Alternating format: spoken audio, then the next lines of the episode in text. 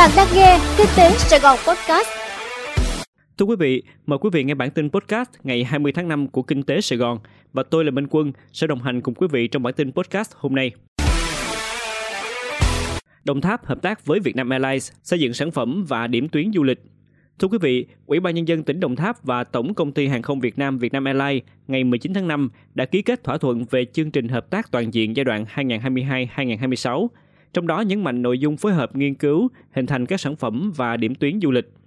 Theo các nội dung hợp tác nêu trên, hai bên sẽ tổ chức các đoàn farm trip bao gồm đại diện các doanh nghiệp lữ hành, các đoàn phóng viên trong và ngoài nước đến khảo sát hợp tác, tham gia các sự kiện tổ chức tại Đồng Tháp, hợp tác tổ chức các hoạt động sự kiện giao lưu văn hóa, thể thao, du lịch, ẩm thực và lễ hội tại Đồng Tháp, hợp tác khảo sát xúc tiến thị trường quốc tế trọng điểm như Trung Quốc, Nhật Bản, Hàn Quốc, châu Âu, Mỹ. Ngoài ra, Ủy ban nhân dân tỉnh Đồng Tháp và Vietnam Airlines cũng hợp tác quảng bá xúc tiến đầu tư, thương mại, du lịch, hàng không, phối hợp tổ chức các sự kiện giáo dục văn hóa, thể thao và du lịch mang tầm quốc gia và khu vực giai đoạn 2022-2026, hợp tác tổ chức tham gia hỗ trợ chương trình công tác các đoàn của tỉnh trong quảng bá xúc tiến du lịch trong và ngoài nước. Tổ chức nhiều chương trình quảng bá du lịch Việt Nam đến thị trường Thái Lan, Malaysia. Thưa quý vị, từ nay đến tháng 7, công ty du lịch duy nhất Đông Dương cùng nhiều đối tác dịch vụ sẽ đưa đại diện của hàng chục hãng lữ hành truyền thông của Thái Lan, Malaysia đến Việt Nam tìm hiểu du lịch và sẽ tổ chức ngày du lịch Việt Nam tại hai nước này để quảng bá hình ảnh điểm đến. Trong chuỗi chương trình tiếp thị này, từ ngày 18 đến 20 tháng 5, đoàn 34 du khách đặc biệt từ Thái Lan gồm 19 người từ các hãng lữ hành và 15 người đại diện cho các cơ quan truyền thông, blogger, youtuber đến Phú Quốc để tìm hiểu về du lịch đảo Ngọc. Đến ngày 29 tháng 5 tới, đoàn doanh nghiệp từ Hiệp hội Du lịch Malaysia cũng sẽ vào miền Trung khảo sát du lịch.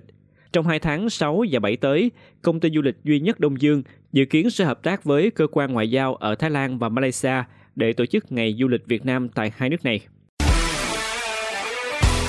Hàn Quốc cấp lại visa du lịch, đẩy mạnh tiếp thị để thu hút du khách Việt. Thưa quý vị, sau hơn 2 năm tạm ngưng, từ ngày 1 tháng 6 tới, chính phủ Hàn Quốc sẽ cấp lại thị thực visa du lịch ngắn hạn C3 cho khách du lịch nước ngoài đến nước này. Thêm vào đó, visa đi lại nhiều lần, multiple visa có hiệu lực trở lại. Theo thông tin từ văn phòng đại diện Tổng cục Du lịch Hàn Quốc tại Việt Nam,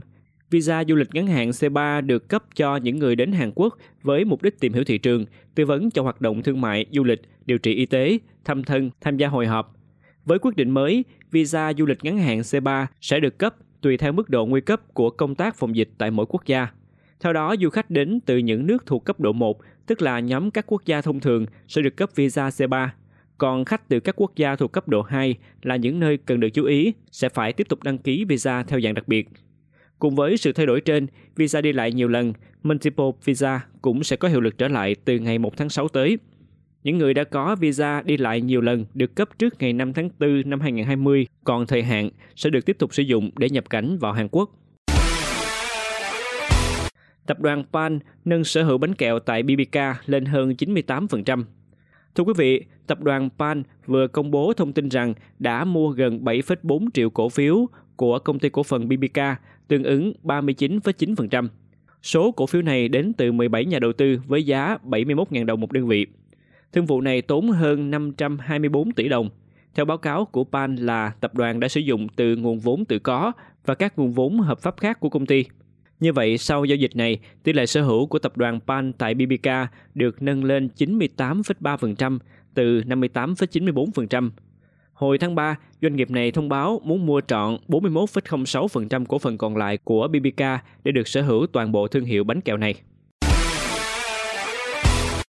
Mỹ và EU tăng mạnh nhập khẩu quần áo và giày dép từ Việt Nam. Thưa quý vị, theo số liệu nhập khẩu mới nhất từ Tổng cục Hải quan, trong tháng 4 vừa qua, xuất khẩu hàng dệt may đạt 3,15 tỷ đô la Mỹ, nâng tổng kim ngạch xuất khẩu nhóm này đạt 11,83 tỷ đô la, tăng 22,2% so với cùng kỳ năm trước, tương ứng tăng 2,15 tỷ đô la. Ghi nhận đáng chú ý của cơ quan hải quan là xuất khẩu hàng dệt may Việt Nam trong 4 tháng vừa qua tăng mạnh sang Mỹ với trị giá xuất khẩu sắp xỉ 6 tỷ đô la, tăng 26,8% so với cùng kỳ năm ngoái, tương ứng tăng 1,26 tỷ đô la. Với kết quả này, thị trường xứ cờ hoa đóng góp đến 59% vào giá trị tăng xuất khẩu nhóm hàng này của cả nước. Số liệu diễn biến xuất khẩu trong 4 tháng từ năm 2021 đến nay cũng cho thấy xuất khẩu nhóm hàng này sang thị trường EU cũng tăng vượt trội trong 4 tháng đầu năm nay, đạt gần 1,3 tỷ đô la, tăng 34,6% so với cùng kỳ năm trước. Đối với lĩnh vực giày dép, số liệu thống kê sơ bộ của Tổng cục Hải quan cũng cho thấy kim ngạch xuất khẩu giày dép trong 4 tháng năm 2022 cũng đạt trên gần 7,32 tỷ đô la, tăng 12,4% so với cùng kỳ năm 2021.